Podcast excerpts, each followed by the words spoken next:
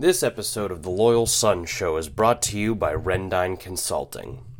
If you've listened to us for any amount of time, you know all about Rendine Consulting's commitment to the Pitt Athletics program and brand and how much they've meant to the Loyal Sons. That's Rendine Consulting, providing investment managers assistance with technology integration. Visit www.rendineconsulting.com for more information. That's www.rendineconsulting.com.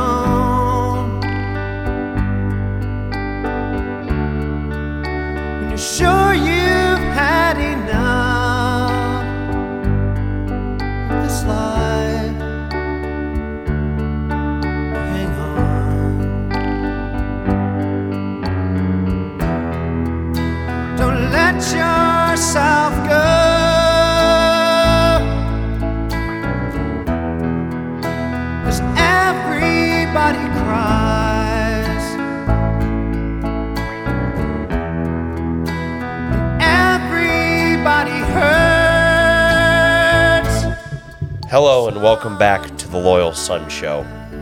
That's at the Loyal Sons on Twitter. Follow us there and follow us here for Pitt Sports content you won't want to miss.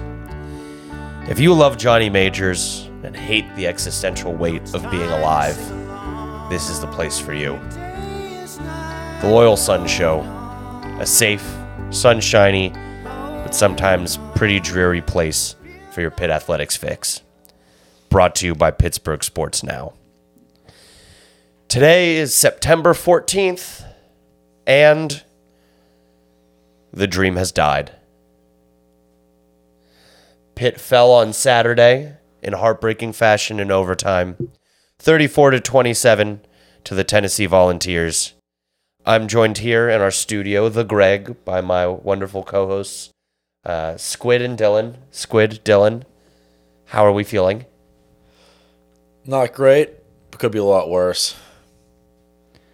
I've had some time. We're recording this on Sunday night. This is our first time we've really done that. We usually do the Monday. So we've only had a little over 24 hours to digest this one. Sometimes I like to have a little bit more of a, a sulking period, but unfortunately, we don't have that. We don't have that luxury. I've only watched the game back once, and usually by the time we're doing the show, I've watched it four or five times. So I don't really know how to feel just yet, but I do know that I had a really sick feeling in my stomach walking out of the ACK, listening to Vols, Vols fans chant, and eventually, once I made it outside, I got some fresh air, took a deep breath. This is probably the best I've felt after a loss in the last couple of years, and that's not, you know, Michigan State maybe. So out of the four losses the last two years, this is number two. And and the best you've ever felt after a Pitt loss is like saying that's the smartest graduate of West Virginia University. Like it's not Right. really saying much. It's not saying much. But it is saying a lot considering the way we lost. We lost in overtime on a Yeah. heartbreaking finish. A lot of what ifs, things bounce inches. And if you told me that before the game, I'd be like, wow, that would suck so bad. And it did, but the fact that we were able to come to our senses and realize it could have been, we could be feeling a lot worse. Right now. everything's still in front of us. Every all the goals, playoff hurt hopes hurt a little bit, but if Pitt runs the table, you, you have to go one loss to have a chance at the playoff. They run the table. Week a loss in week two is pretty good, but I'm not really worried about running the table right now. I'm worried not really Western worried about the playoff right now. Yeah. Uh, so now that we've captured kind of the mood of the room, um, why don't we take it from the top? Uh, let, let's take it from the start of the game. Pitt came out firing, and they came out, I think, most importantly, in shotgun.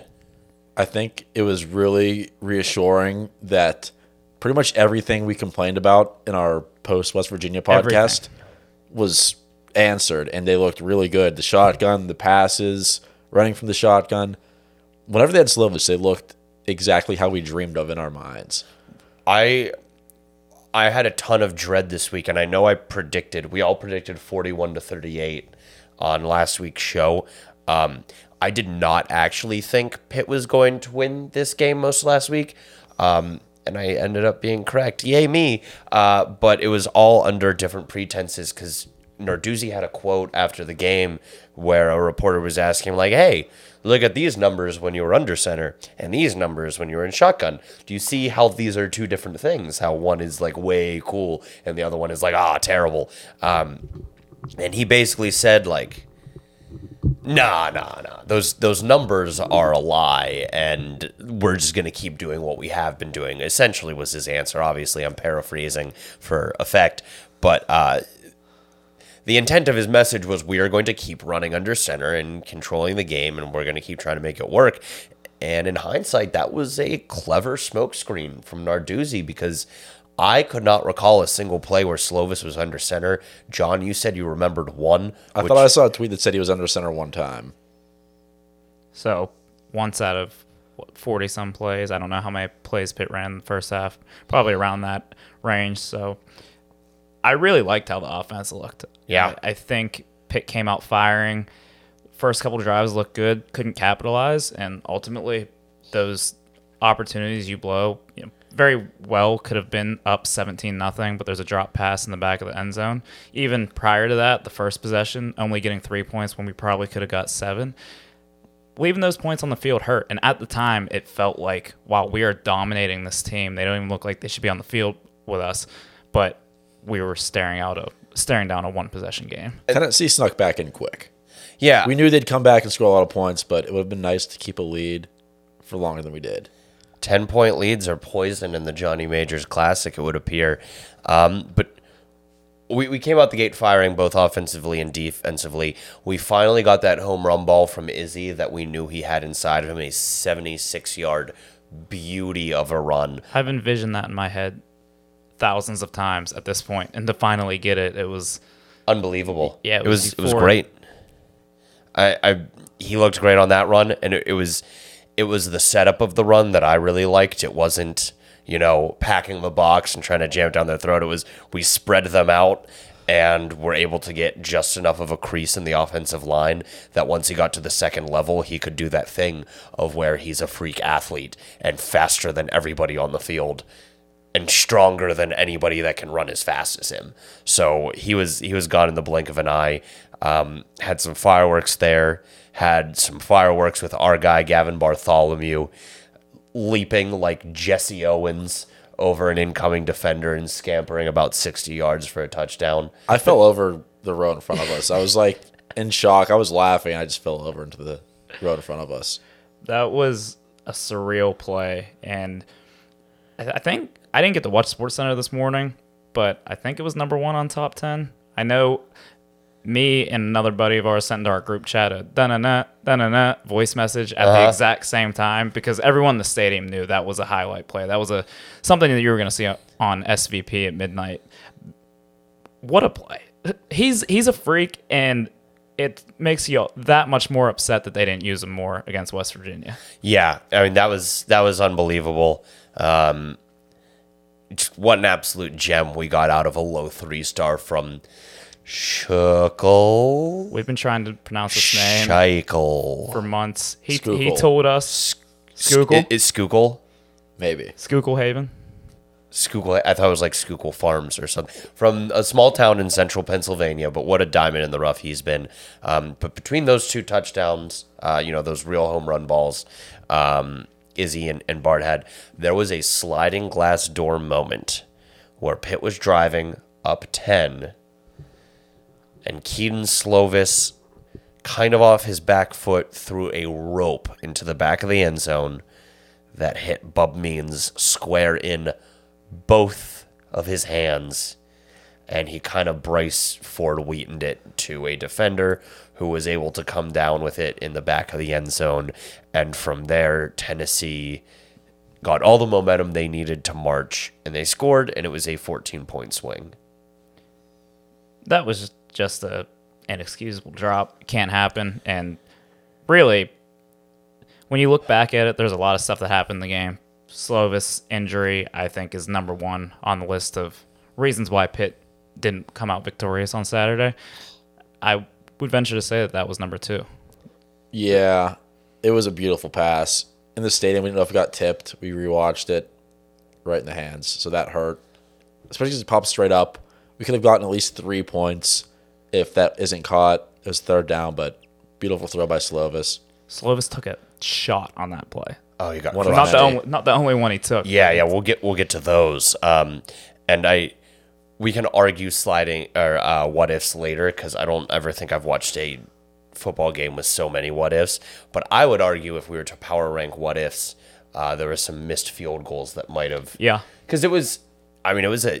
I remember being a little bit pissed off at Slovis for throwing it because I thought I remembered like one more defender in the area, which would have implied triple coverage.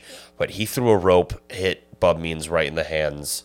Um, hell of a throw, ballsy throw. Bub's got to come down with it, and then uh, Tennessee got some momentum, and you know we we were heading into the half down. Uh, Slovis at this point had 195 yards passing. He was on track for four. So I don't want to see any Slovis slander on Twitter or Panther Lair or wherever you, you know, type your vitriolic comments and send them out into the ether because you are dissatisfied with your own life. He played great. Yeah, I think a lot of the things that he did wrong. We talked about how the coaching staff made adjustments from game one to game two. A lot of those issues with Slovis were fixed. He was getting the ball out quicker. He was taking shots, but West Virginia he was holding on to the ball and taking those sacks. He was hitting guys over the middle quickly. Uh, there were one or two, maybe like to get out quicker. He took two sacks. I mean, But Tenn- still- Tennessee was bringing the house. It felt like every play. and he was making plays still. So I don't think anybody, maybe some Tennessee fans will think differently, but I don't think any of us or Pitt fans think that Pitt loses that game if he doesn't get strip sacked and hurt on the same play. Yeah, that was uh Another that was a tough one. another big swing. Like you said, the Bub Means one 14 point swing. Uh, if he gets sacked there, doesn't fumble, Tennessee doesn't get three points. If MJ Devonshire wears a shoe size half smaller, he has an interception, Tennessee doesn't get three points. Yeah, that was a rough way to end the half. That was that was tough for sure. And then um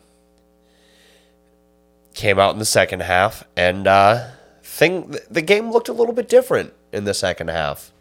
Um, A new guy under center New for guy starters. A guy being under center in the first place, also a, a departure. Um, Nick Patti came in in relief of Slovis, who uh, we're hearing concussion, possibly something with his shoulder, but the most of the buzz is around. There was a lot of rumor about uh, a broken collarbone, which would have ended his season, but that I think that's kind of died away. Yeah, Um, some we're, of the we're not confirming anything. We aren't like aren't running with sources. This is just kind of the buzz we're hearing. Yeah, it seems like it's not as bad as it initially looked. I think a lot of people jumped to what we saw before with the USC transfer, whenever Max Browne got tackled hard, broken collarbone out for the year. Um, I think people think maybe he's out a couple weeks, maybe he plays outside shot. So we'll find out. But I think the the other big departure for that half was the defense showed up. Yeah, the defense was unbelievable in the second half. I think you go into halftime, make the necessary adjustments. Got beat on a couple deep balls in the first half, and that's just the nature of the Narduzzi defense. You're going to get beat on these deep balls. But those were way too easy. They were easy. They were too easy, but I moved on from the first half. Yeah. I can't I can't talk any further on that. But the second half, defense was pinning their ears back. The defensive line was getting after Hendon Hooker. A few times he escapes and maybe escapes a sack and picks up a few yards, but the defense locked in. If the defense can play at the level they played in the second half against a very good Tennessee offense with very good playmakers, a good quarterback, if they can lock in and play like that throughout the rest of the season, and if they can put full games together like that, that defensive unit's going to be scary and kind of live up to that potential that we were expecting Yeah. them to. They said they, it They on the- hadn't looked great through a game and a half. To be honest. They showed a stat on the broadcast, or they said it throughout the week too. Tennessee has scored over 45 in their last four games. We held them to 34, 27 in regulation. When's the last time they had three points and a half? That's more research than I'm willing to do right now, but I Yeah, can't yeah, imagine that's- it's happening too much. I need to stop asking questions that would require us to actually do research before or doing these podcasts because uh, Nick Saban me stop asking because I'm not going to do it. I'm not going to do it. Defense looked phenomenal. The offense, I think it's pretty clear that with, with any backup QB, the, the playbook shrinks up a little bit. Not quite to the extent that it did with Davis Beville in the Peach Bowl last year, where they were running the same seven plays for the entirety of the time Beville was in the game. But mm-hmm. Patti's Patti's strengths and the things he does well, maybe they decide to shift to running the ball out of the out of the single back, out of the, out of the eye. But it got too predictable. 15 of the last 16 first downs, or maybe just the second half first downs, were run plays. And outside of Izzy's one one that he broke, most of them were being stopped at the line or for a loss, and we Yeah. got behind the sticks a lot early. And Yeah. part of that was Nick Patti got rolled up on, was in a boot after the game. He was playing on one leg. Absolutely gutsy performance. He looked like he was in pain kneeling it down on that last play in regulation. He looked in pain, handed the ball off a few times. He struggled. He struggled to stand back up after kneeling it. But even before then, it, it had seemed that the the playbook had shrunk, and they weren't really willing to just kind of give him the keys. And this wasn't felt like uh, they probably had a pretty good idea of Slovis being the starter a lot earlier than they let on after the the camp battle. But all in all, um, the I think it just became a really conservative approach, and and let's try to win this game with getting stops, with field position, getting turnovers, that type of deal. The Narduzzi way, yeah. Right. Yeah, I I almost wonder, do you think they installed a lot of, you know, shotgun spread formation uh offensive schemes this week or at least practiced them a lot more and the focus was obviously on Slovis running it. Um and I mean, then I think I think anytime the at this point the QB one's getting most of the reps with the first team. I don't Right. think maybe that that progression through camp, maybe when they started it could have been 50-50, but I don't think Nick Nick's not going to have the same game plan and, and the the same luxuries that Kedon's going to have right Yeah. now with with getting a lot of reps with the first team. So that that's true with any backup quarterback, but it, it was pretty apparent that the that the game plan changed pretty significantly. yeah, it looked like first half of West Virginia just under center a lot. Yeah. running down the throat. And And, it just- Tennessee was. I don't know. We heard their defense wasn't very great. It was a weakness almost, but whenever they had Nick Patti in, a hobbled Nick Patti, they would just blitz every play, stuff the run. If not, you have a, a wounded quarterback in the pocket who can't escape anything. So it was really we we made running them into look a like wall or draw Georgia back three year. steps and get it out quick. So Yeah. it was a tough go at it for the offense once we got down to uh, that because uh, we saw Derek Kyler warming up on the sideline. That would be That'd be interesting. that'd the be Dartmouth interesting. transfer. I don't really want to any Ivy. Is he Ivy or Patriot League? Ivy, League, Ivy, right? Dartmouth Ivy League Ivy. Player of the Year. Yeah, Yeah. Nerd. Uh, and we can we can talk about that situation uh, when we preview Western Michigan. I'm I'm not ready to take that leap yet. I heard Derek Kyler uh, with Fogel at Dartmouth. anyway, Nick Patti on one leg does deliver an absolute strike to Jared Wayne for the, the tying score with a little under two minutes left. Jared Wayne, best hands in the nation. Are we willing to anoint him that yet? Strongest hands? I, I would go strongest. I don't I don't know about about best just because I don't watch nearly enough college maybe football. that's and- quite a, a claim to stake. there might be a few surgeons out there with better hands than him, but uh, on the football Doctor field, Strange pre Lamborghini accident, yeah. Uh, no, I they went to review that touchdown, and I leaned over to my dad and I was like, they don't even have to. There's there's no way that ball moved on an atomic level. I got up and went to the bathroom because I knew there was no way Jared Wayne a ball thrown in Jared Wayne's direction wasn't caught. So I was like, everyone else is gonna be locked in on the scoreboard. I'm gonna go take a piss real quick. I thought it was one of those things where they'd review it and see if it moved when it hit the ground. But whenever I saw he was going towards the ground with his hands wrapped around the football, oh, that's not moving anywhere. I don't care if he's hit by a truck; that ball is moving an inch. I, I swear, if you zoom in close enough on that ball as he caught it in his little vice grip hands, you can start to see the seams pop on it. Yeah. The only ball that has ever been clutched as hard as that one, and I promise this won't be an inappropriate joke. I love where this is going. DeJuan Blair rebounding, circa 2008. Yeah, he almost popped a few. Not the way you thought that was going. Huh? No, no, no. I thought I thought we left that whole topic in the uh, Adam Crowley interview, but uh,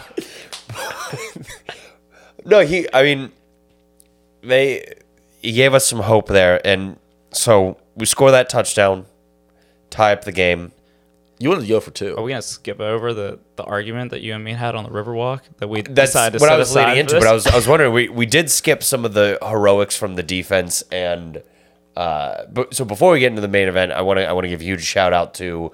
Um, I don't know who our long snapper is, but for him to get down there and recover that muff Byron punt was Floyd? huge. Sure. Uh, shout out to you, kid. Uh, him to get down there and recover that fumble was awesome. The blocked punt was great, but we have some gripes about that. PJ O'Brien and Solomon DeShields fought over the ball, and we watched it about ten times, and it feels like one of them, maybe DeShields, should have turned up the field and start blocking. In the moment, you're looking to make a play, but it just hurts so bad watching back If- because the it, that was a walk-in touchdown. If one of them, as opposed to if there was only one person in the vicinity of that ball, that's a touchdown. Right. I don't care if it's O'Brien. I don't care if it's the Shields. The fact that there were two of them and there was clearly some confusion, they just felt the presence of a body and thought it was someone like someone from maybe Tennessee. an opponent, yeah. they they house there was no one around. The Right. the punter was within ten yards and he got blown up by uh who was that on him? Who's twenty four? I tried to catch that when we were watching it. But I thought we had the whole roster memorized, but the the only guy within ten yards got absolutely blown onto his ass, and it, it could have been a walk in touchdown. It's just, I mean, another what if. You know, you, you can't fault them. That was an incredible play. Tamarian Crumpley was the, was the guy ahead leading the charge. So just a heartbreaker. We'll but study the depth chart for special teams for next week. there you go. Well, I wanted to Oh, say they deserve it I after wanted to say week. Sibo, but it wasn't Sibo. Yeah, yeah, yeah. yeah. So, special teams, some bad uh, Saul's misses aside, really stepped up in the game.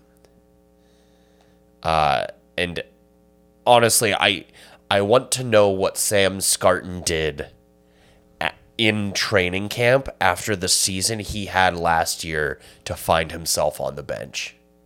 Probably missed a lot of field goals. A lot. Because you'd think he'd have the benefit of the doubt if they were pretty neck and neck. So I I don't know anything, but I'd have to imagine Sauls was decisively better in camp than they gave it to him. You have to assume, but at the same time, finding a good college kicker is so hard. It took Alabama, Nick Saban's Alabama, and all the resources that it had a decade to find a decent kicker. And we had one of the most consistent in the country, the, the most points scored by a Pitt player ever. And yeah, obviously that had a little bit to do with scoring 45 points a game. Um, but what, what reinventing the wheel? Why? Hammer and chisel out. Yeah. Yeah, I I know part of the thing with Scarton last year was he didn't have, he doesn't have a very big leg. For example, Ben Sauls one of the kicks he missed was a 46 yarder. Scarton probably doesn't even get trotted out there for a 46 yard. Especially last year, they were saying, "Oh, it's fourth and seven. Like Kenny, sling it. He'll make something happen." This year, maybe the thought process was we like the guy with a little more range. He was a little better in camp, so that gives us some more options on the special teams. But for a guy who made 17 out of 21 kicks last year, which is very, very workable with a college kicker. Yeah. It's like that every year. You- you- College kickers suck. yeah. So you feel like he probably in game has has made some decently important kicks. Um, I don't know. We'll see how it goes moving forward, but I have a feeling Narduzzi's not going to really stand for for leaving points on the board like that. I, Yeah. I could I'd envision a change coming, but we'll see. Maybe they go to something where Sauls kicks 45 yards and further. Probably don't want to mess with that too much. A left-footed kicker versus a right-footed kicker. Yeah. Not to dive too deep into the details of the way place kickers and they have different holders and all that, but We learned a little bit about pissed off. yeah.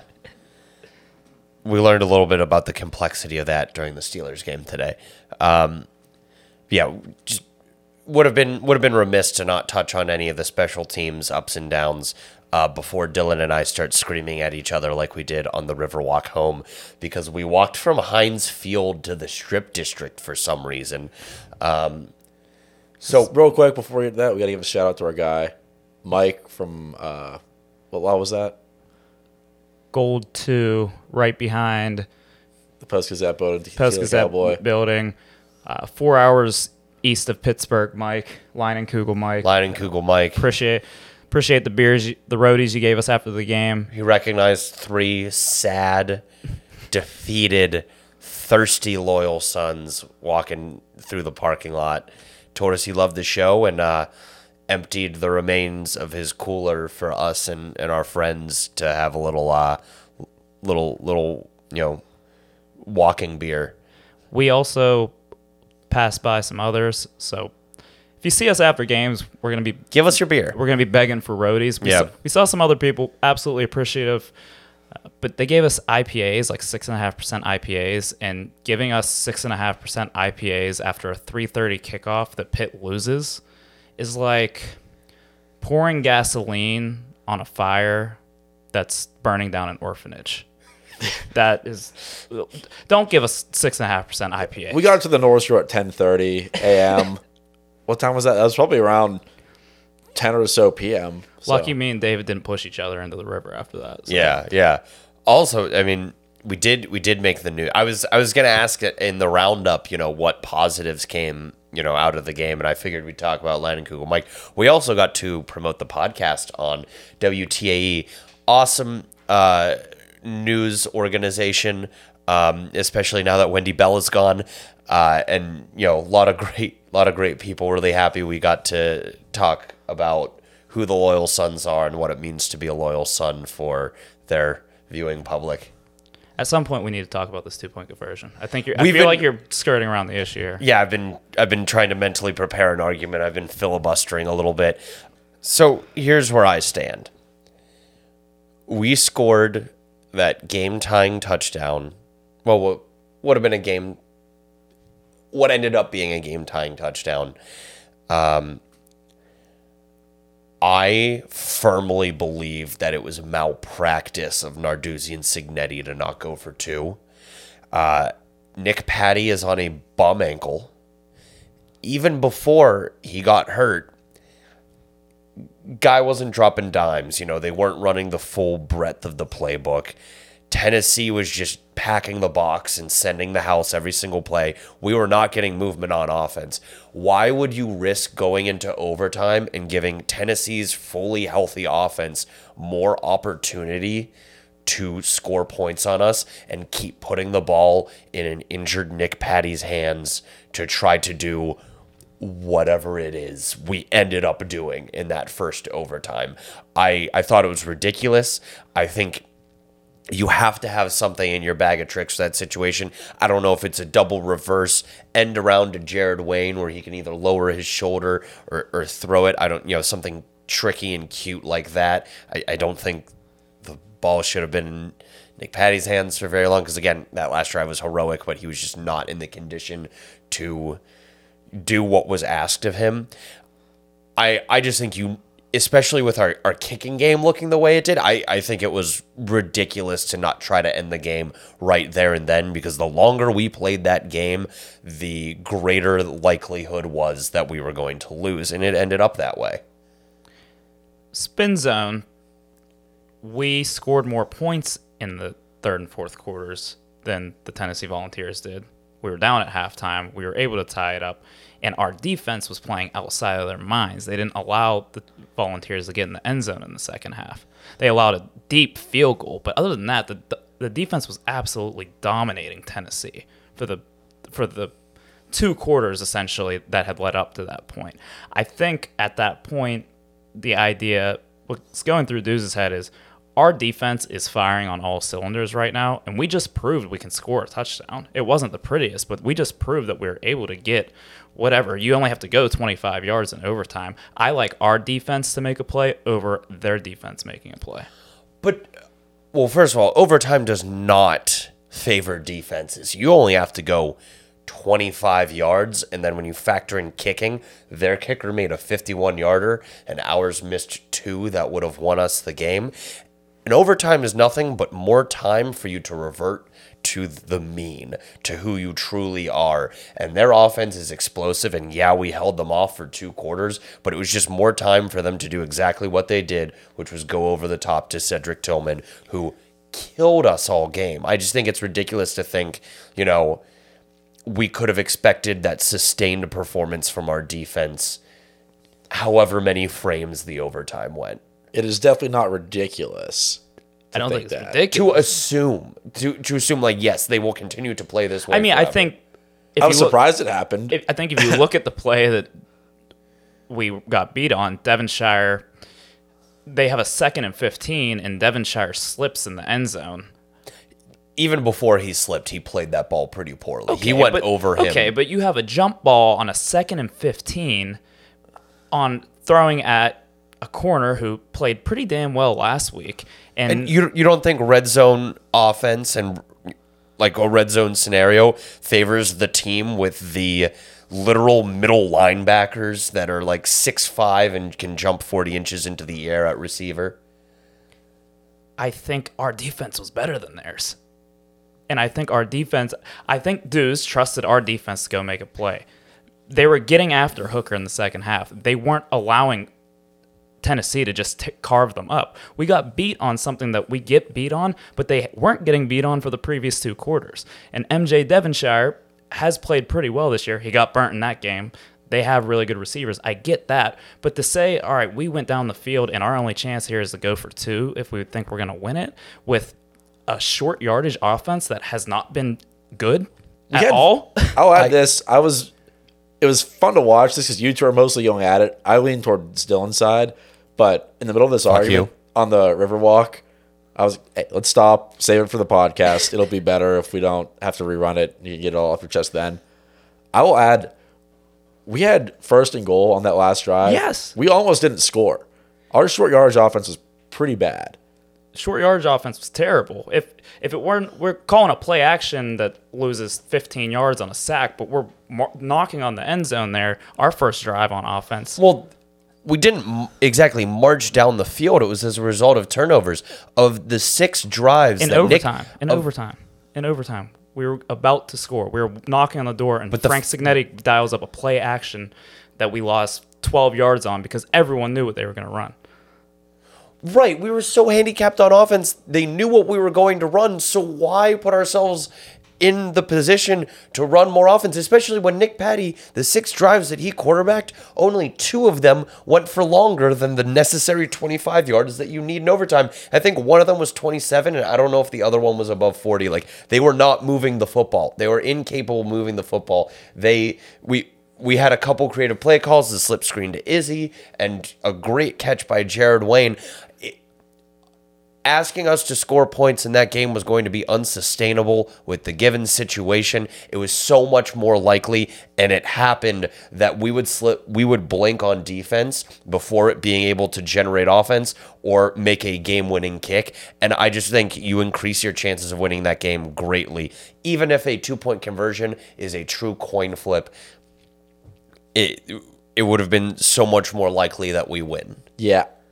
I had no faith in us scoring on that fourth and goal at the end of converting to Jared Wayne. I thought that was a miracle. Before that play, I was like, yeah, this is going to be incomplete. Or And you we're gonna wanted be to try to them to try to do that multiple times. I times. thought there was a better chance we would outplay Tennessee in overtime than us getting a two point conversion. Hundred percent. I, I thought the momentum was on our side. The momentum was leaning our way, but I mean, we kind of just pulled that last touchdown out of our ass, and I really, I had no idea what they could, what they could drop for a two point conversion there. I thought making something happen in overtime, letting the defense go out and make a play, force a turnover, push them back for a deep field goal that their guy misses, and then letting us maybe kick a field goal or maybe have the pressure off of us to go score after Tennessee hadn't scored. Um, And I- ben Sauls is kicking this field goal in the same game where he okay, but he he made one after that. I'm saying the odds. So barely. That was a 35 yarder that he made But by a yard. at the end of the day, are we going to look at that and say we're not going to kick it if it's a 33 yarder? If we get into a spot, I'd rather be in that situation than what I really think was a, a tough situation for. The If they went for two, I'd be fine with it. If you have a play call you like, I'd be fine with it. Um, my thought process was give your team a chance because they they played really well in the second half. Offensively, stumbled around. The defense carried them, and I I would have put them on the field one last it, time. it just felt like in the case of overtime, they only had to get lucky once and we had to get lucky every time. And that's what happened. I don't know.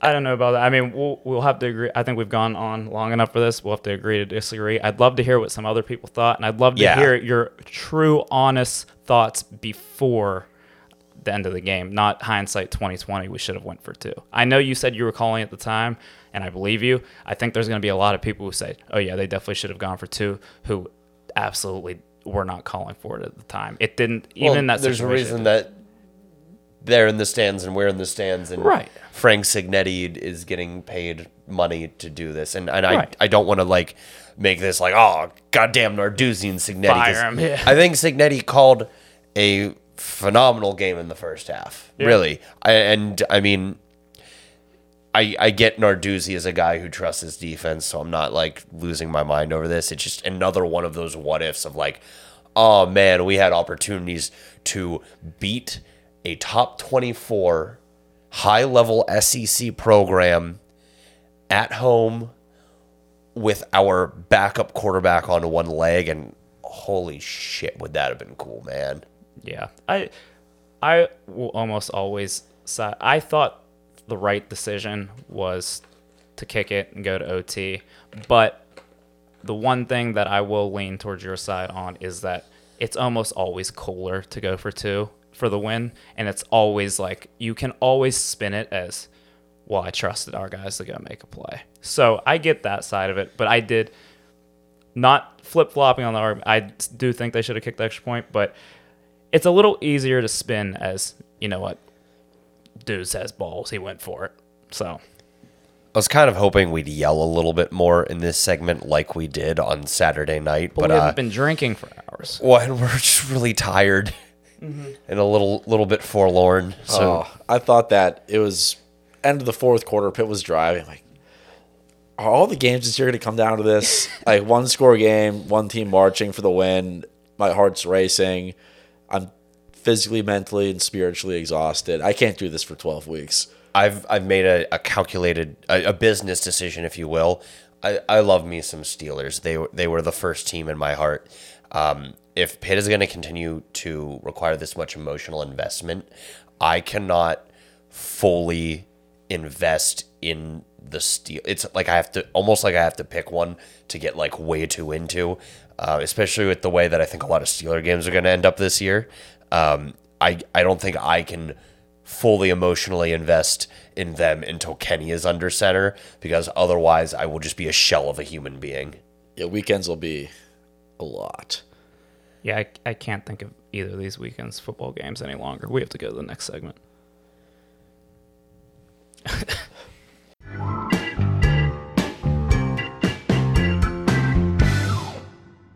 So obviously things could have gone a little bit differently last week, and we were denied an incredible opportunity um, to pull off a heroic win against Tennessee. But is the sky falling around the Pitt program?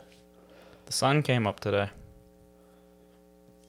It's a pretty gross day. I don't know if that's the best analogy. I didn't really but- go outside except whenever I came over here, so I can't confirm or deny that.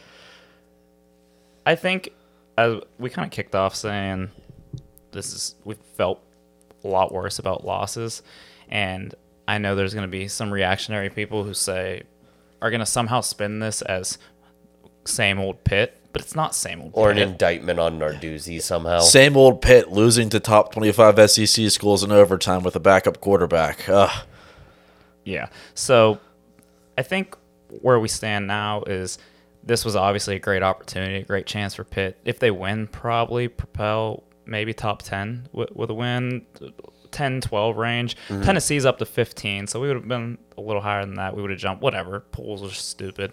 Although Pitt is still ranked, so they're not stupid until we're not ranked. Mm-hmm. Yeah, I and I'm really relieved about that because I knew that it was impressive that we were able to t- shut down Tennessee and take them to overtime with half a backup quarterback, but I didn't expect pollsters to recognize that and make a decision like a nuanced call on if Pitt was still one of the 25 best teams in the country. So I was really pleased to see us still ranked if, you know, for that reason and because I like when there's the little number.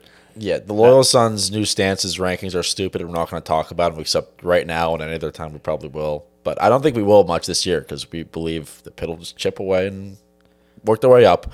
But last night as we were leaving, I was like, yeah, we'll be unranked in Notre Dame at 0 and 2 will be like 25. I'm expecting that. They did drop out for the record. I do also just love the number next to our name. It's great. It looks so good. It makes me feel happy. Yeah. So, I, but before we kind of assess where this takes us the rest of the season, I, th- I think we should probably count the dead. Um, down Slovis, possibly a concussion. Down Patti, hearing ankle. Owen Drexel went out, hearing not good. Uh, Savassier went out. Bart went out. Two interior defensive linemen went out. Devin Danielson went out early. He went out early. return. Did, Did not. didn't Green go down or Yeah, maybe Jules? I, I was trying to figure out which of those were. I think oh, they're they're going too up tempo. I have to f- cramp, and then which of those were real injuries? I had some trouble there, but I think Green was a, oh no, I have a cramp. got you. And uh, I saw some Tennessee fans complaining about that one on Twitter. But Danielson got hurt, did not return. I think And- that was the only instances of that happening this game. and Tennessee judging fans- by how many times we saw uh, Nate Temple and Bam Brima, um, I have to assume there's one more on that list that we just don't know about yet. That well, so Deslin dressed, and Yeah. we heard he was day to day, and he was a captain. He walked out there, he was dressed, but I would have to look. Did he play at all? Did he? I did not notice him. I didn't notice him. I Nope. don't know if he got any. I don't think he played. So it might have just been we'll dress you up if, if we think you can go after warm ups. But Give give Tennessee one more thing to think about. right, Yeah. so I, th- I think he'll. The fact that he was dressed is, has me optimistic that he can come back maybe this week or whatever it may be. But yeah, it's a lot of injuries and. Pitt is getting decimated by injuries right now, and that is the one thing that could really derail a season. Well, let's start at the top. Next week at Western Michigan, we'll need a quarterback. Yeah. I, don't- I don't know what the concussion protocol is. If that's what Slovis has, head injury, concussion, same same thing. If Nick Patti walked out, someone saw Nick Patti walk out of the stadium in a boot, so that's feels like more than a week to recover. Yeah. If Pitt has to march up to Kalamazoo and trot out the Dartmouth transfer, Derek Kyler, I- I'm concerned. Well, I mean, yeah, yeah, yeah, yeah. Um, part of me thinks, and by part of me, I think uh, I was at a, a gathering early today, and a, another Pitt fan who's very smart made this point. Well, Kyler has in-game experience. Like I think he has a bunch of Dartmouth records. He's played in college football games, and and 18 and 2 record. 42 touchdowns to six interceptions, TD to interception ratio. So he's the second coming of Kenny Pickett, is what you're saying. Um, and, and Nate Yarnell has not. So if you're going into overtime and Patti can't play, like you throw in the guy with experience, but you know potentially if there's a full week of preparation, knowing like this is our guy against Western Michigan, we'd be more likely to see Yarnell. I don't think No. so. I think there's like zero chance. Really? I think they would go Kyler. He was, the, and I get the point. I that is a very good point that I wouldn't have thought of, but some person who we've been asking for updates on the whole on everything, our rat essentially said you don't want to see Yarnell. So that's just leave it at that. Um, I don't. I don't want to get too deep into that, but I think also the same logic that you would play him in overtime. If you're gonna trot a guy out there, you need him to go for a week. Why not play a guy who's played some college football and let him manage a game? Hopefully, let our what should be bigger, stronger team run the ball a good bit and and let him work a little bit out of play action. I, I'm afraid we will see way more under center than we would like to. I hate hearing that some linemen are going to miss some time. We should be fine with the upcoming schedule we have as long as we have Nick Patti and or Kedon Slovis healthy. We we're fortunate things slow down. We had two tough games out of the gate. Western Michigan and then Rhode Island and then the ACC begins, but it's not game busters. We should be able to get by without a few lineman skill position guys. We need a quarterback. I'm not in favor of resting guys that can go and say, "Oh, it's just the MAC team," because that same MAC team beat us at home last year. Well, that was the Delaware game. Remember Pickett? yep. I don't know how hard he was. I don't remember exactly, but they're like, well, we can save him for next week. We're to make sure he's healthy and barely survived Delaware at home. There were a few Delaware other guys who set out that game that we too. could handle. So I don't know if Narduzzi learned his lesson there, but So, so before we get too far into previewing uh, the the Western Michigan game, injuries and all, how does the result that we saw on Saturday impact your outlook and for the rest of the season and the ceiling that this Pitt team could encounter? it's a tough pill to swallow. And this happened after the Western Michigan game last year, and it pissed some people off that Narduzzi said after the game, all of our goals are still in front. all of our goals are still in front of us. There you we go. can still win the ACC, and they did. But at the time, people were like pissed off. It's like, are you really just going to push us under the rug? And he said the same thing after the Tennessee game. It's a non-conference game. It's we're okay. We can still win the ACC. It's easier to swallow because it's a, a good opponent and not a MAC we're a lot better than. I We should be favorites in every game moving forward. Maybe not Miami. I feel better about how good this I think this Pitt team is after the Tennessee game than I did after the West Virginia game. Yeah. I thought Yeah. I thought West Virginia, oh maybe West Virginia's a lot better than we were giving them credit for. They just lost to Kansas. You mean, you mean the buzzsaw, out Rock chalk. Rock chalk Jayhawk. the absolute buzzsaw of Kansas football. But no, I think the the defense looked really good in the second half, like we talked about. I thought the offense looked really good when Slovis was in there. The throwing the ball all around the field. I mean, almost 200 passing yards for Slovis in the first half. the first half. So And that was with dude like he was getting his head banged off the turf every single play too. yeah, we need to fix that that needs fixed. immediately. But outside of that, I thought after this game coming away, I was like, we probably should have beat that team, and we probably do beat that team if if it weren't for those injuries we talked about. So. so I I think realistic expectations are still the ACC. I, I don't think there's any reason after that game that we shouldn't, with a full healthy team, which is a big if at this point, what, there's any reason why we can't be back in Charlotte because the, the rest of the ACC hundred doesn't the rest of the ACC doesn't exactly look like gangbusters right now. yeah, Let not, me go not through a this. buzzsaw. Western Michigan, Rhode Island, Georgia Tech, awful. Virginia Tech, lost at home to a, uh, a G5 team. Louisville, offense looks pretty bad. Well, they lost away to that G5 team. Oh, is- that's right. Which is remember all those conversations we have Yeah. about why the hell would you do that? And now we're, doing We're that. doing it this I got to week. mix up with UNC, who almost lost. They almost lost a couple of times and gave up a bajillion points. Syracuse looks okay, I guess, but the one team who looks better than we originally thought they probably Yeah. were. But Uh, still, they're still Syracuse. They don't scare me. Virginia got curb stomped by Illinois. Writing. Yeah, that Weird. that was one of those results like you know after a long day of like drinking for Pitt games and you finally lay down in your bed and before you pass out you're like oh other football games happened today and like you scroll through the app and you go huh that was me reading that they lost to illinois 24 to 3 Yeah, and Duke is 2 and 0. but it's Duke. Okay. And then that Miami game. So So th- there is. I don't want to call it easy because the second Pitt fans call something easy or assume that it will be a win is when we fall apart. But I will say that there is room there for some of our guys to get healthy.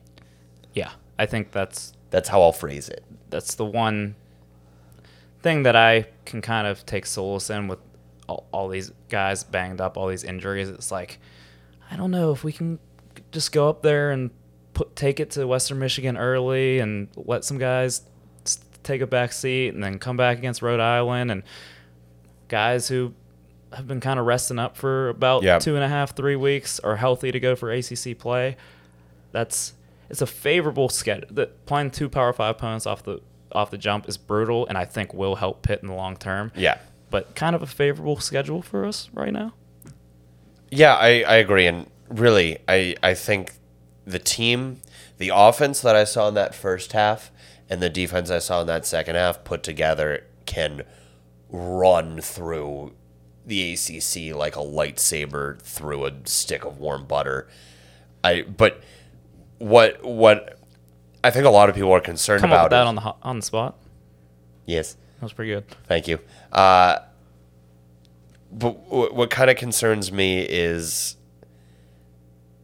well, not what concerns me. What's concerning people is that this might take us out of the playoff race, and I, I don't want to be the the bearer of bad news, but like, I know we we've talked about the playoff a little bit, but I, I think we kind of need to get real on that. I think Pitt will eventually, especially when it expands to 12, we can get really serious about that conversation.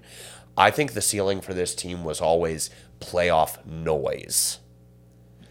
Have ESPN talking about those Panthers and their outside shot to the playoff, and they look impressive because at least somebody on TV is talking about Pitt football.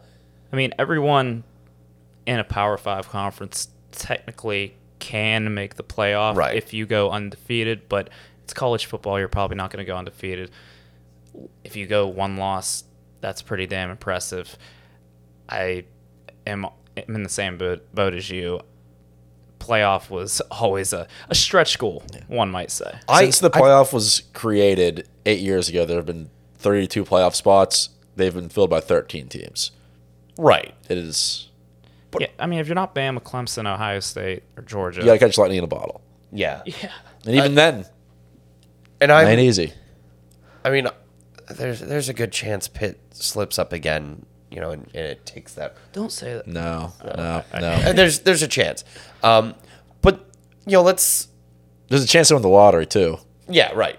Um, but I mean, also, even as we're sitting here talking all this cash about Pitt not being a playoff team, We can win all these games. if they win all these games, the committee's gonna look at it, and we still might not make it, but the committee could also look at it and be like, this team gave Tennessee all it could handle with a backup quarterback on one leg. They've discounted in September. in, September. September. They've discounted way worse losses. for sure. Oh, for sure. And once again, we're getting our hopes back up for the playoff run here. Oh no, Shouldn't have done that. damn it. We're 500 right now, but this segment was a All right. mistake. We need a, a whiteboard right here that says days without talking about the playoff. Zero. Back to zero. so ACC. The goal has to be win the Coastal, win the ACC. Chopping wood, Please beat Western Michigan. Please. please. I don't think we begged hard enough last year. we are not we are not begging enough this year so if you are listening i need you to hit pause on spotify or apple playlists and and beg the skies for Pitt victory Thank you for doing that.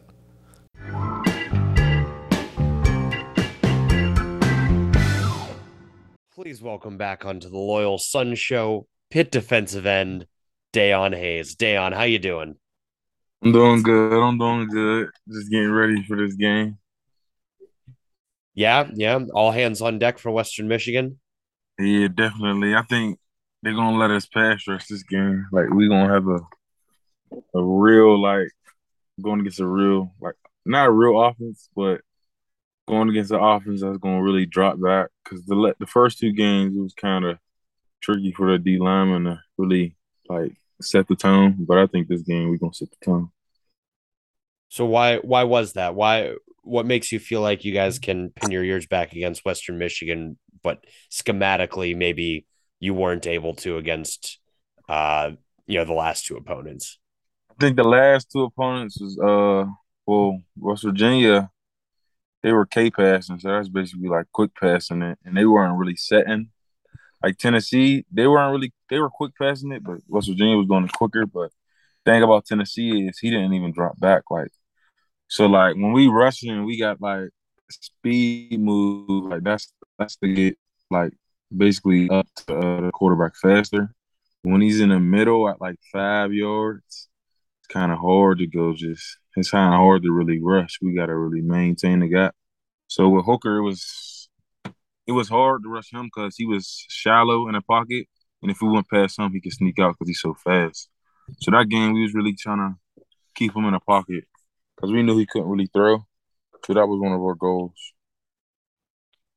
We appreciate the X's and O breakdown, but I did want to ask you uh, that West Virginia game, just the atmosphere of it. You're a Pittsburgh guy, obviously, probably saw the game a little bit growing up. You're probably pretty young the last time they actually played it, but what was it like going out there in front of 70,000, the biggest sporting event in Pittsburgh history?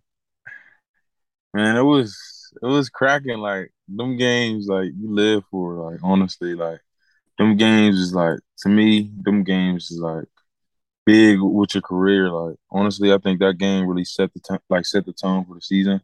Cause like when we get that much support, it's just like it makes us be in our mind like we gotta do good, we gotta be good. Like, and I think that really helps the uh, program. So I, would be interested because you've probably heard a lot of the uh, back and forth amongst the fans, and Coach Narduzzi even said something on uh on ESPN about how you know there was so much consternation about the makeup of the crowd. You know, so much argument about how many Pitt fans and how many West Virginia fans there were. From your perspective on the field, which fan base was louder week one? Week one, uh, definitely us. Like you could tell, good answer. Us, okay. Our blue, our blue was just repping it all. Like anywhere I look, even if I glance, this is our blue. Like we really took over that game. So I don't know why people thought West Virginia was going to run run that. I don't know why they thought that. Well, they, yeah, they had something to talk about on ESPN. That's that's why they said that. Yeah, I don't know if that was true. There's no way that was true. There's no way. No way. Well, some of those other fan bases they don't get to talk about us winning as much, so they just got to brag about attendance. There's a couple that's other schools true. like that. That's true. That's definitely true. That's all they can probably probably try to get over on us is fan support. But you know, we was turned. We was there. Our fan section, student section was cracking. That was cracking crazy. Our student, we might got the best student section. We got to. They be just live, like definitely like definitely an atmosphere to be in.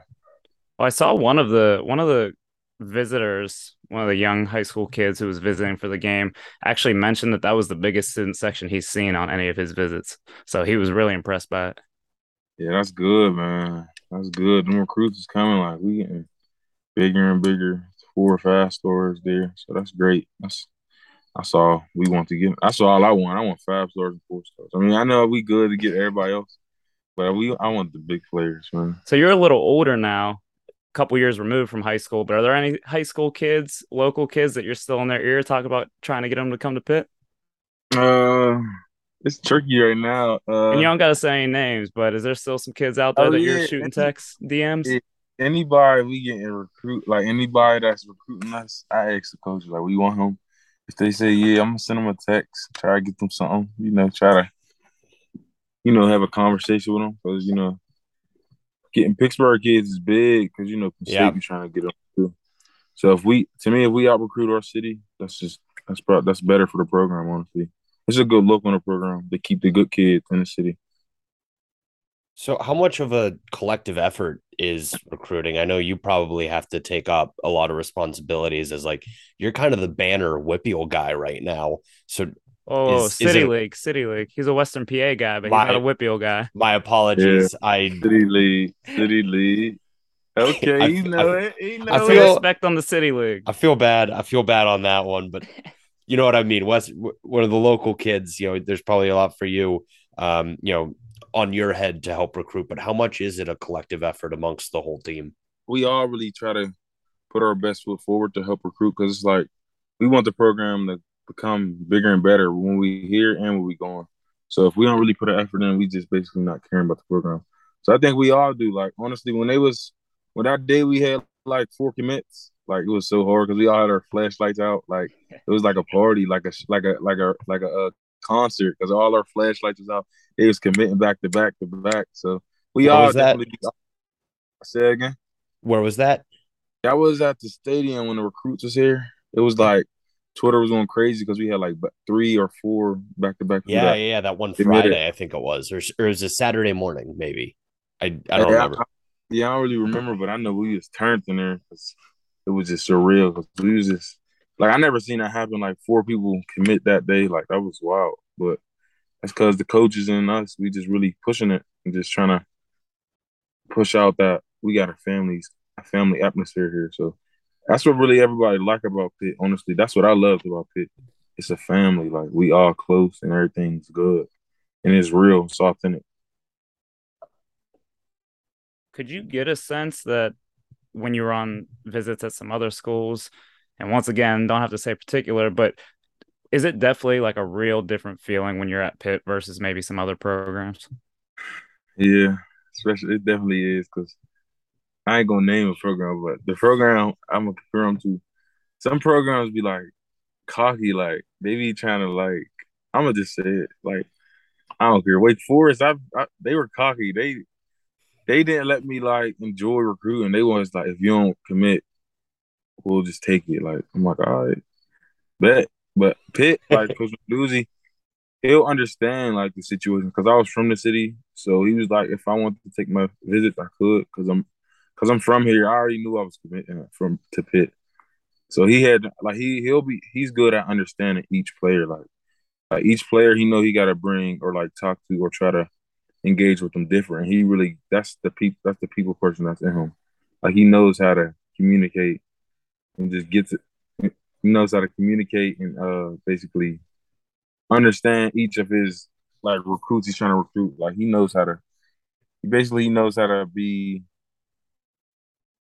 more than a he, he's like a for example, he's like the cool uncle. Like honestly, like, dude like the cool uncle. Like he know how to just he understand. Like he get he get down with us. Like he know how to really be with us. Well, that's that's good to hear. I know, you know, it's probably different recruiting every player. Like there there's certain advantages to having a local guy, especially a local four star that's really interested. Uh, I I don't know Wake Forest like who Wake Forest thought they were that they couldn't use a four star edge rusher, and they're they're doing a great job recruiting this Yeah, year. they're doing good. They do good. but I you know three years ago I don't know what they what they Yeah. thought they could do. You know, holding the gun to your head and saying recruit now or walk. You know. Yeah, I don't know. Like honestly, just I'm being real with you. Like the bigger, like, like a lot of schools be thinking that's like the way to go. I mean, some I don't know. I never met a person that said they liked it, but you know, I don't think that's the right way to go about it. 'Cause, you know, this is a big decision. Even if we want to commit somewhere else, like you still should give us like the option. But you know, everybody got their own way. You know, I hope they doing good over there. I know we doing good over here, so you know, we gonna keep doing it our way. Absolutely, absolutely. So if if you were one of the recruits um who was in the stadium for that I mean really really hard fought and I I think a little traumatic for us the fans uh game against Tennessee, what would your takeaways from the program be? I think, like, honestly, I think if I was a recruit, I would see, like, I would look at it like, like we we we gave it our all. Like, honestly, like we started off fast, but then it's it's just tricky when both of your quarterbacks get hurt. Like, Yeah. and we still almost won. So it's like I think really like you gotta understand like here you're gonna get developed. Like you might not honestly you might not like play as soon as you want, but when you on that field, you know you're gonna be well coached and developed. And you know, to me, even we almost won with two hurt quarterbacks, man. So I believe, you know, we did everything we could. You know, we probably made a couple mistakes, but we fought hard. Like I think that's what you. If I was real, I'll take that from that game. Now, Dayon, I have to think after a loss, the the mood in the locker room and in, in the facility isn't quite like it is after a win. Do you think there's a different level after a tough loss like that, a different level of attention to detail? Are you guys more motivated to get after it in practice, or is it does it take a couple days to get back in the swing of things after a heartbreaking loss like that? I mean, I think it takes a couple days, really. Like, I mean, you always trying to be like, because you know that Saturday we'll have a game, then that Sunday we'll go for film, then that Monday we off. So it's like still like a little tasting your mouth that you don't really like, but you know you gotta like hurry up and get rid of that and get on to the next because like with this like in season it's on to the next, on to the next, on to the next. But you always gotta reflect. Like we all like that Sunday we definitely reflected what we did bad, and we could have did a lot of stuff better. But you know that's what comes with college football, like ups and downs. But we know what we got correct, and I think we was a little, a little mad, but you know we got to get over it. We on to the next game. So that Monday we watch film. Like the D line, we always watch film on the Monday. So you're coming off a loss, but also the Western Michigan game last year ended kind of tough as well. Is there some extra motivation for the defense to show up and maybe a little bit of a revenge game against Western Michigan?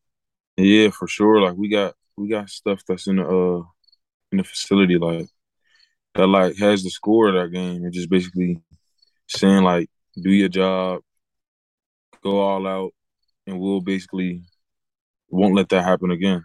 So we didn't we didn't have that up that type of poster up since winter workouts because we got to prove. It's a statement game right here. Like they got they got lucky. They ain't get lucky. They earned it. But we we're gonna be way better. we we're gonna be way better and ready to go. Like we that's we gotta do big things against them. So last question about Tennessee.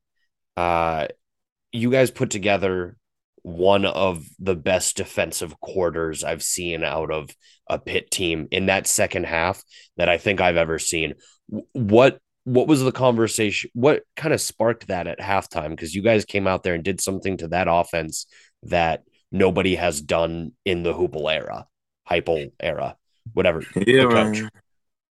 I think we had a good game plan, honestly. Like our coaches definitely come in at halftime knowing what formations we should look out at, like look for, knowing what formations would be run, pass. So our coaches really are big on like the formations and schemes. Like we got good coaches and we got a great defense. Coach Dudes and Coach Bates definitely put us in great positions to be able to just stop a team like that. Because you know we we talked about that like basically like that never happened. Honestly, like a team like that, they don't get stopped like that. You know what I mean? So Mm. we just we just put it all together. Like I mean, it's just like we still came up short, but we gotta understand we can play that good, but honestly, we need more turnovers. Turnovers change the game. Like when you get them and play how we played in the second half, the offense probably wouldn't have had to score. So our goal is basically turn up, turn the ball off, turn up, get turnovers, and don't let them score.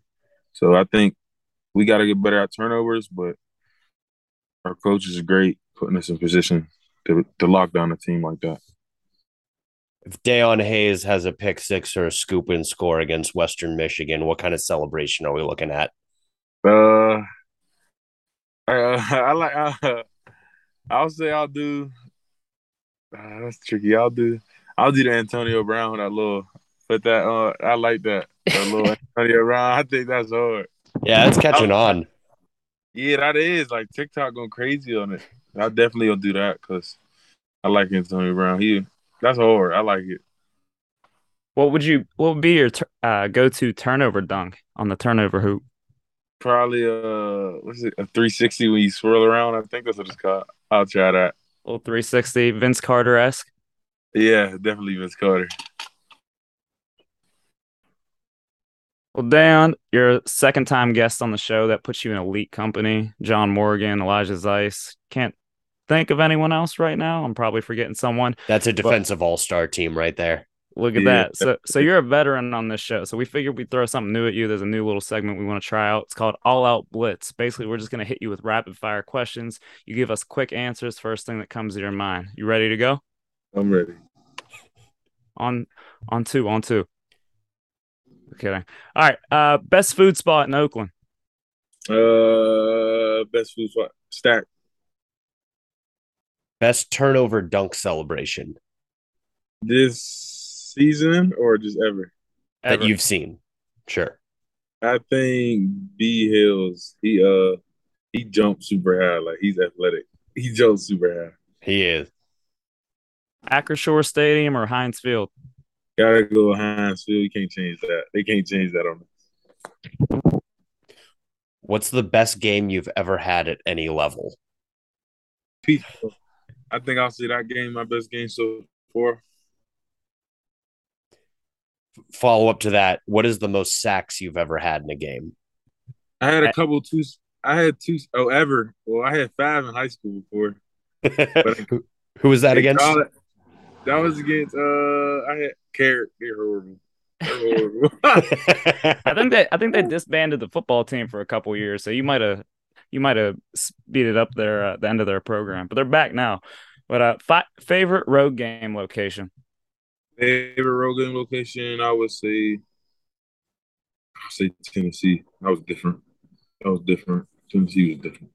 Least favorite road game location? Dude, man, Duke gonna have nobody understand. Man, the 2 0 this year, so you know, maybe they'll be able to break like a couple dozen. Um, best trash talker on the team. I would say Haba. Yeah, Haba's a good trash talker. Does he do it in English or Italian? Italian, you already know it. He's speaking all them different languages.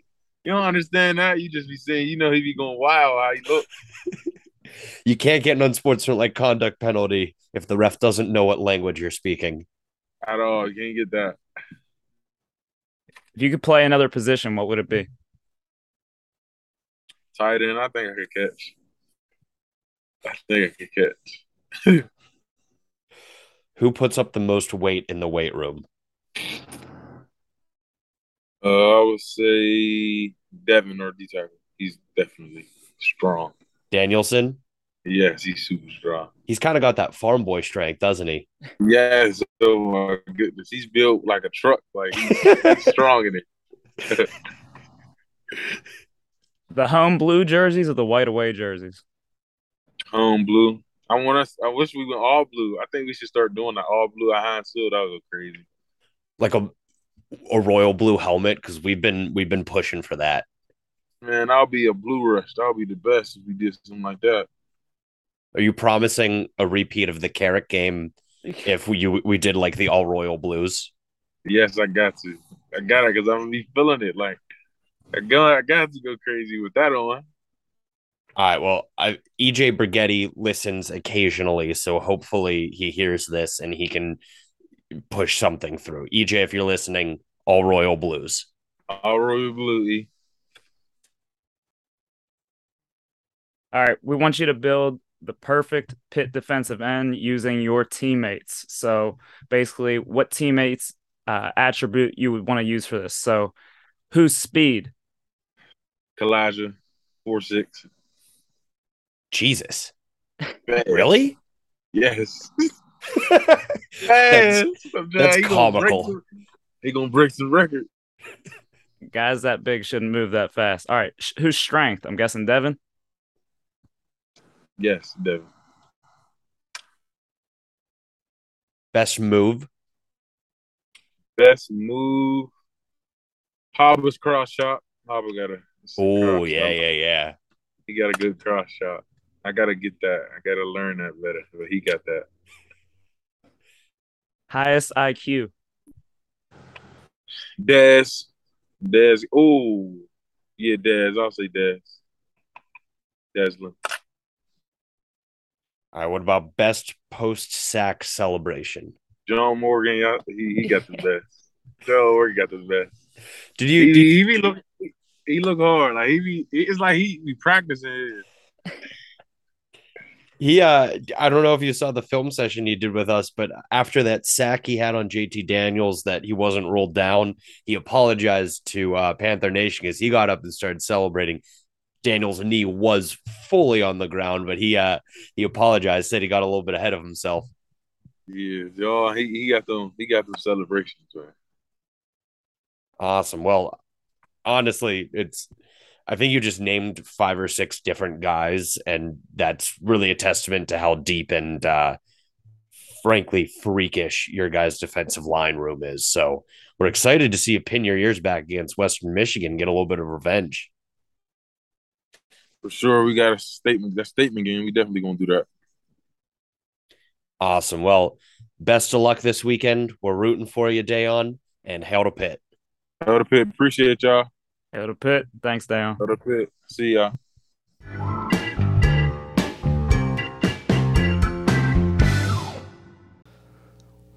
Well, it's time to preview those pesky Western Michigan Broncos. God, the worst. We have to say their name now. We, we've gone long enough with pretending that we wouldn't say it, even though saying it every other episode. But we're back with the Loyal Sons Sportsbook. This is the best way we can preview this game with doing very little research on their team. I'm about to be like rapidly pulling up their last two box scores just to see if I can gain anything. They had a QB from Norwin. You mean you didn't screenshot them already, like I did five minutes before the episode? You're so well prepared. All right, let's just kick off with our first prop. Over under Izzy carries 25 and a half. Squid? Am I going first this week? Yeah. Okay. Shifting Uh, up a little bit. Keep you on your toes. I will say under. I think it's 18 to 20 ish. But since this is a lesser opponent, we will see more of Vincent Davis, Careful. C'Bo, and Dan Carter. I don't know. I think, especially after the week we just had with everyone getting banged up, they'll be more willing to uh, spread the ball around in the backfield. Yeah, I disagree, Squid. I am I am hammer fisting, Superman punching the over. Oh, I'd love it, but I don't think it's going to happen. No, I mean, no quarterback. Is he coming off the greatest game of his collegiate career, 154 yards? They are going to ride that horse until its hooves fall off. Like I, I think that's the only way they can go forward here is by leaning on him. And I think Western Michigan knows that's going to be the case, and then it's just going to be a big old ugly rock fight. But give me the over. I think he's going to have somewhere in the 28 to 32 range. I'm going to go under, and a lot of that is my hope that he won't have to be still getting carries into the fourth quarter, late into the fourth quarter, and we're not in that type of rock fight with Western Michigan again. I would hope, you know, 17, 18 carries, like Squid said, gets it done early enough, and he still goes over 100 yards. But I'm hoping that that won't be the case. And also, if Slovis or Patti can go this week, I don't think they'll be that run heavy as opposed to if Derek Kyler trots out there, then the the over looks a little better to me. But I'm hoping that it doesn't take that many carries to to put up points against Western Michigan. So this takes us to our next prop. Yes or no, will Slovis or Patti play in this game on Saturday? I say yes. I think Kedon Slovis will play. Not much insight, but the reports are it's not as bad as it seems.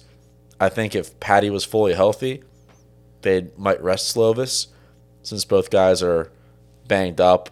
Um, I don't know. I feel like I like don't think they want to go up there with with a third string quarterback. yeah, so I think Slovis will be good enough to go. That's that.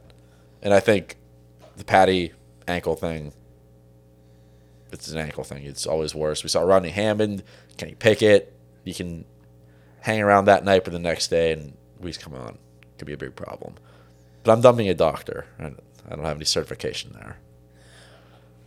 I think there's. I, I'm going to say definitely not. Um, I think Patti with the ankle, it looked bad while he was playing. I, I don't think he'll be ready next week. And Slovis has a little bit of a concussion history, which typically drags out, you know, that amount of recovery time. So I, I think he could be ready by Rhode Island, and I think he'll definitely play against Georgia Tech. I don't think we're going to see him at Western Michigan. I'm gonna go yes, purely out of hope that one of them is ready to go and that we're not going to Kalamazoo with a third string quarterback. So this is more a prayer than a prediction. Yes, Okay. absolutely. Uh, can I go for a second Loyal Sons' point by correctly trying to guess who does play quarterback? Do we want to add Kenny? Minchey. Okay. All right. I thought we were adding that as a contingent point here, but okay. That'd be pretty cool.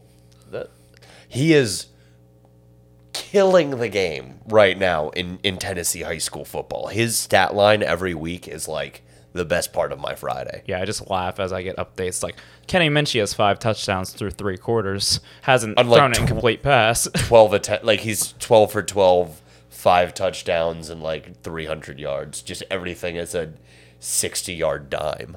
think Notre Dame's still going to steal him from us. I will go on a nope. All right, next. They're 0 2. No one's going there. Marshall, we are we are Marshall. Marshall might get him. the thundering herd, baby.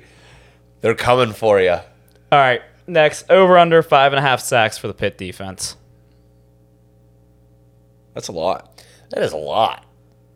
It's a lot. I also think that They'll, they Pitt- need to. that they need to. It's a and the- necessity. And the Pitt defense has something to prove against Western Michigan after Yeah. what they did to them last year. I'm going to say under. I think Western Michigan tries to do their quick pass RPO shenanigans again. Won't be as success- as successful, but it'll be kind of like the Tennessee game last week where not a whole lot of sacks because they're running up the middle, screens to the outside, RPOs, three step drops. We'll get a couple, but they'll just control the game. The thing last year was Western Michigan ran the ball on us a lot too. So Yeah. I think Narduzzi's going to be like big on like stuff in the run. Yeah. Um, I don't think Western Michigan is equipped this year the way that they were last year to do it. I mean, it's a little bit of a. Obviously, there's no solace you can really take in that loss, but Sky Moore going in the second round. Second round, And uh, playing for the Chiefs today, looking pretty damn good. yeah, I think he had one catch for like 30 yards. Um, Kaleb Eleby gone. Did he end up going in the NFL or did he just. I think he entered the draft and went undrafted, so I think he's just kind of chilling. That's huge. Th- thank W. God. I, I'd be a, I'd be shaking in my boots this week if we had to go up against Kaleb Eleby again. Um, but to answer your question, Dylan, the safe money is under under five and a half, especially knowing like if they just try to do the whole like quick RPO thing. Um, but I, th- I think they would need to go over for us to feel comfortable about this game So what's not not need to, but I'm gonna go under. I think they'll get four or five, but I think five and a half is the sports book is trying to bait us a little bit. Vegas knows something.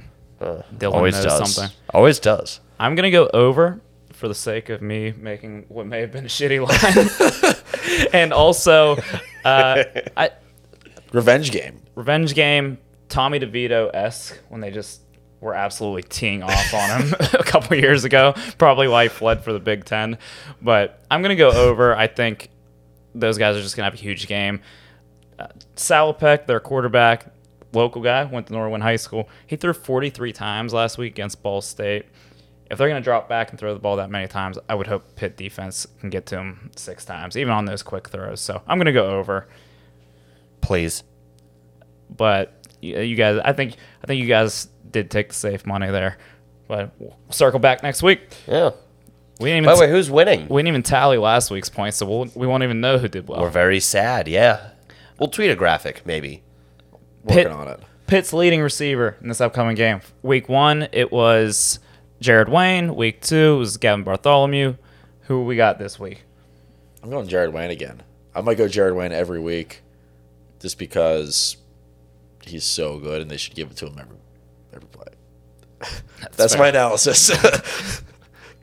Do you want to get a, a whiteboard out and like chart that out, like break it down? Or Really good. Yeah. Throw to him. I agree with Squid. I think, especially if we have a backup quarterback in, it really favors Jared Wayne because you, you got to go to old reliable. You gotta. Um, so I think, you know, they'll have him coming across the middle. I'm I'm trying to position myself as best as possible for the inevitable Konata Mumpfield breakout game. Um, but I, I, I do think the circumstances benefit Jared Wayne. Okay. I Jared Wayne has looked really good these first two weeks. I would like to see him get even more targets. Yeah. It- er- anything in his vicinity, he snatches up. But I'm going Konata Mumpfield. I went with him last week. I'm, I'm gonna keep getting burnt. Uh, I'm just gonna keep picking him until he wins one. And he's used to playing in the MAC. Yeah. He, he tore up the MAC as a freshman. He's he's played these guys before, so I'm gonna go with Mumpfield. I'm hoping for a breakout game for him. Uh, huge performance. I'm I'm waiting for. So, kind of leads to our next one here. First touchdown score. I picked Mumpfield last week. I was not correct. Did anyone? Did you pick Izzy? I did pick Izzy. Wow, that's two points. Let's go. do we got this I, week? it didn't occur to me until now. I will go with Izzy. I think that's a pretty safe pick. What are you thinking? Yeah. I also wanted to go Izzy. Um, Take Derek Kyler. QB sneak. I, Derek Kyler, I will 30 give you yard run. six points if you pick Derek Kyler and it hits. Super boost. you think I'm? You think I'm going to pass up on those odds? Derek Kyler. I was right. going to say Dan Carter, but I'm going Derek Kyler. I'm gonna go Izzy. Hmm. I Oh, that's I have. I have the sense that I was just trapped. A fool I am. Vegas always wins. Always. Now let's call the spread. Just check the line. I think it opened at ten and a half, but I saw eleven and a half on DraftKings. That's what we're gonna go with. I looked at it about ten minutes ago. So Pitt minus eleven and a half walking into Kalamazoo. What do we got? I go Pitt covers 28 to 13. So do you want prediction in this at the at the same time or Go for it. Oh, yeah, okay.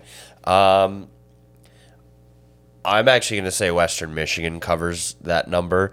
I think that this is going to be a get up there, do the deed, no matter how ugly and gross it is, get the hell out of Michigan.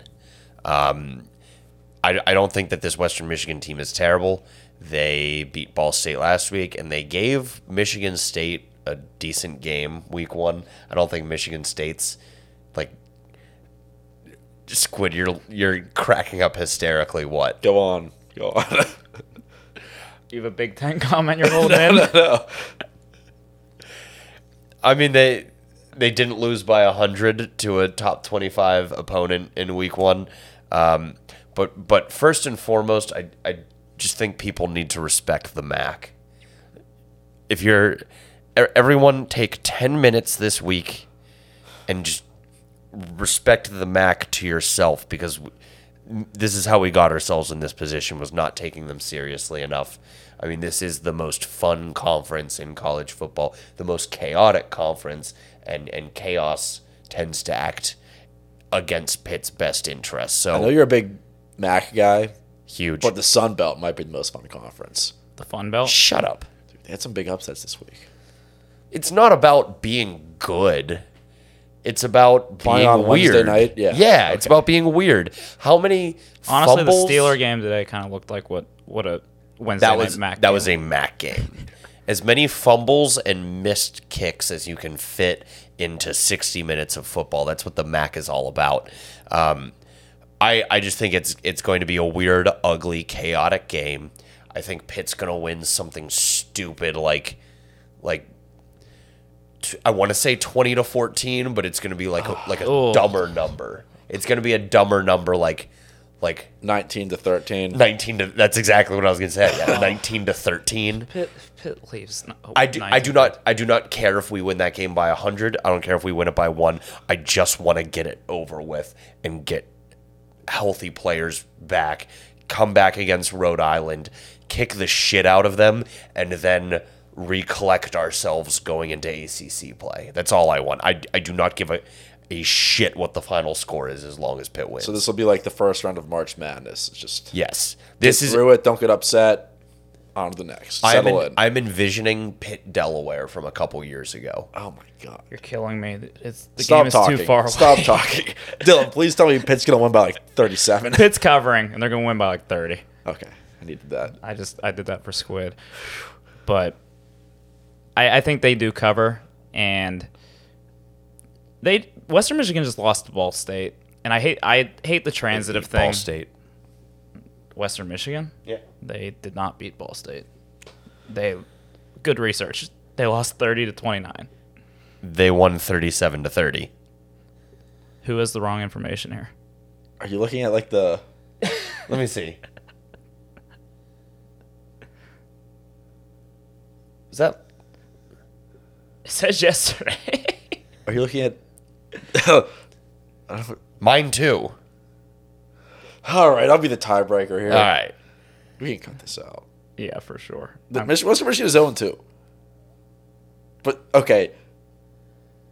Yahoo says they're 0 2, but they beat Ball State. What? Can we? no, no, no. We're, we're going to keep this rolling and we're going to keep this in. Can we get to the bottom of this? All right, let's find another source. I thought for sure they lost. I thought we were going into 0 and 2.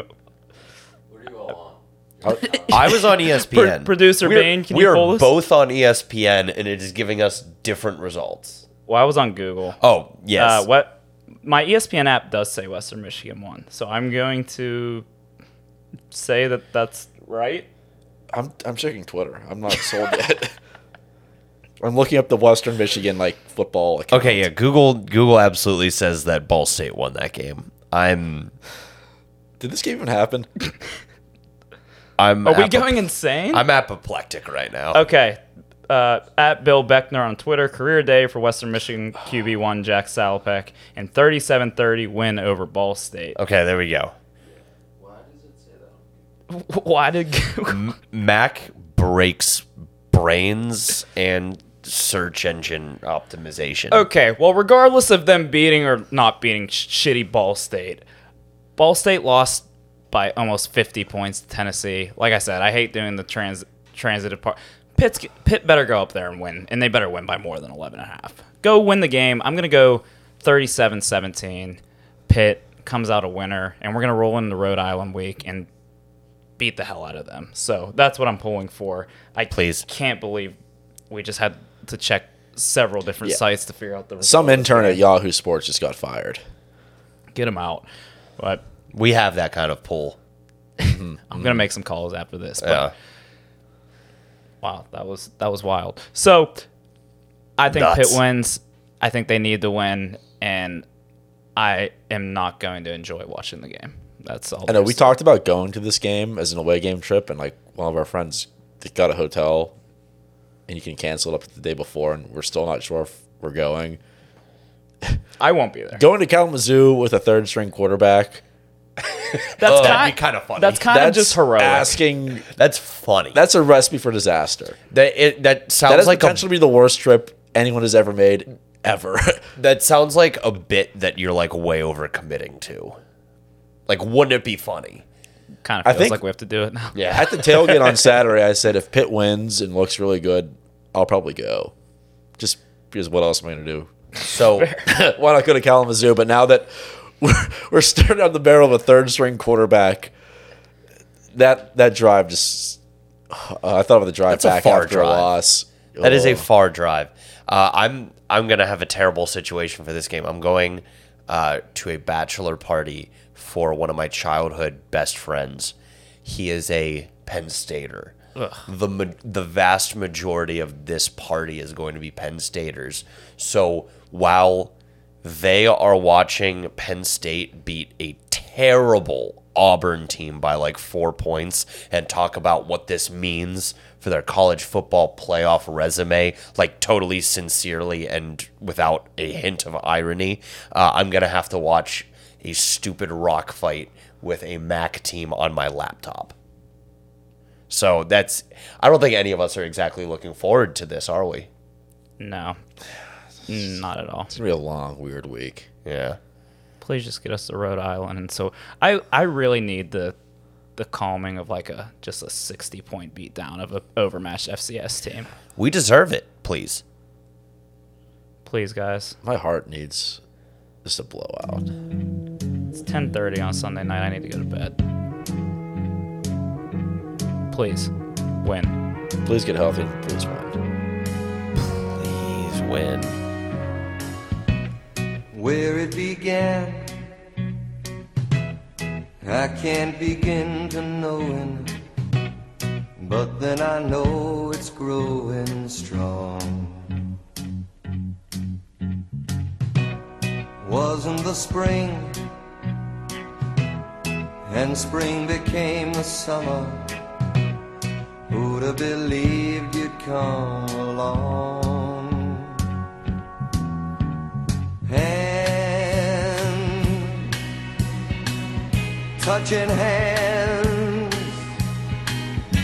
reaching out, touching me, touching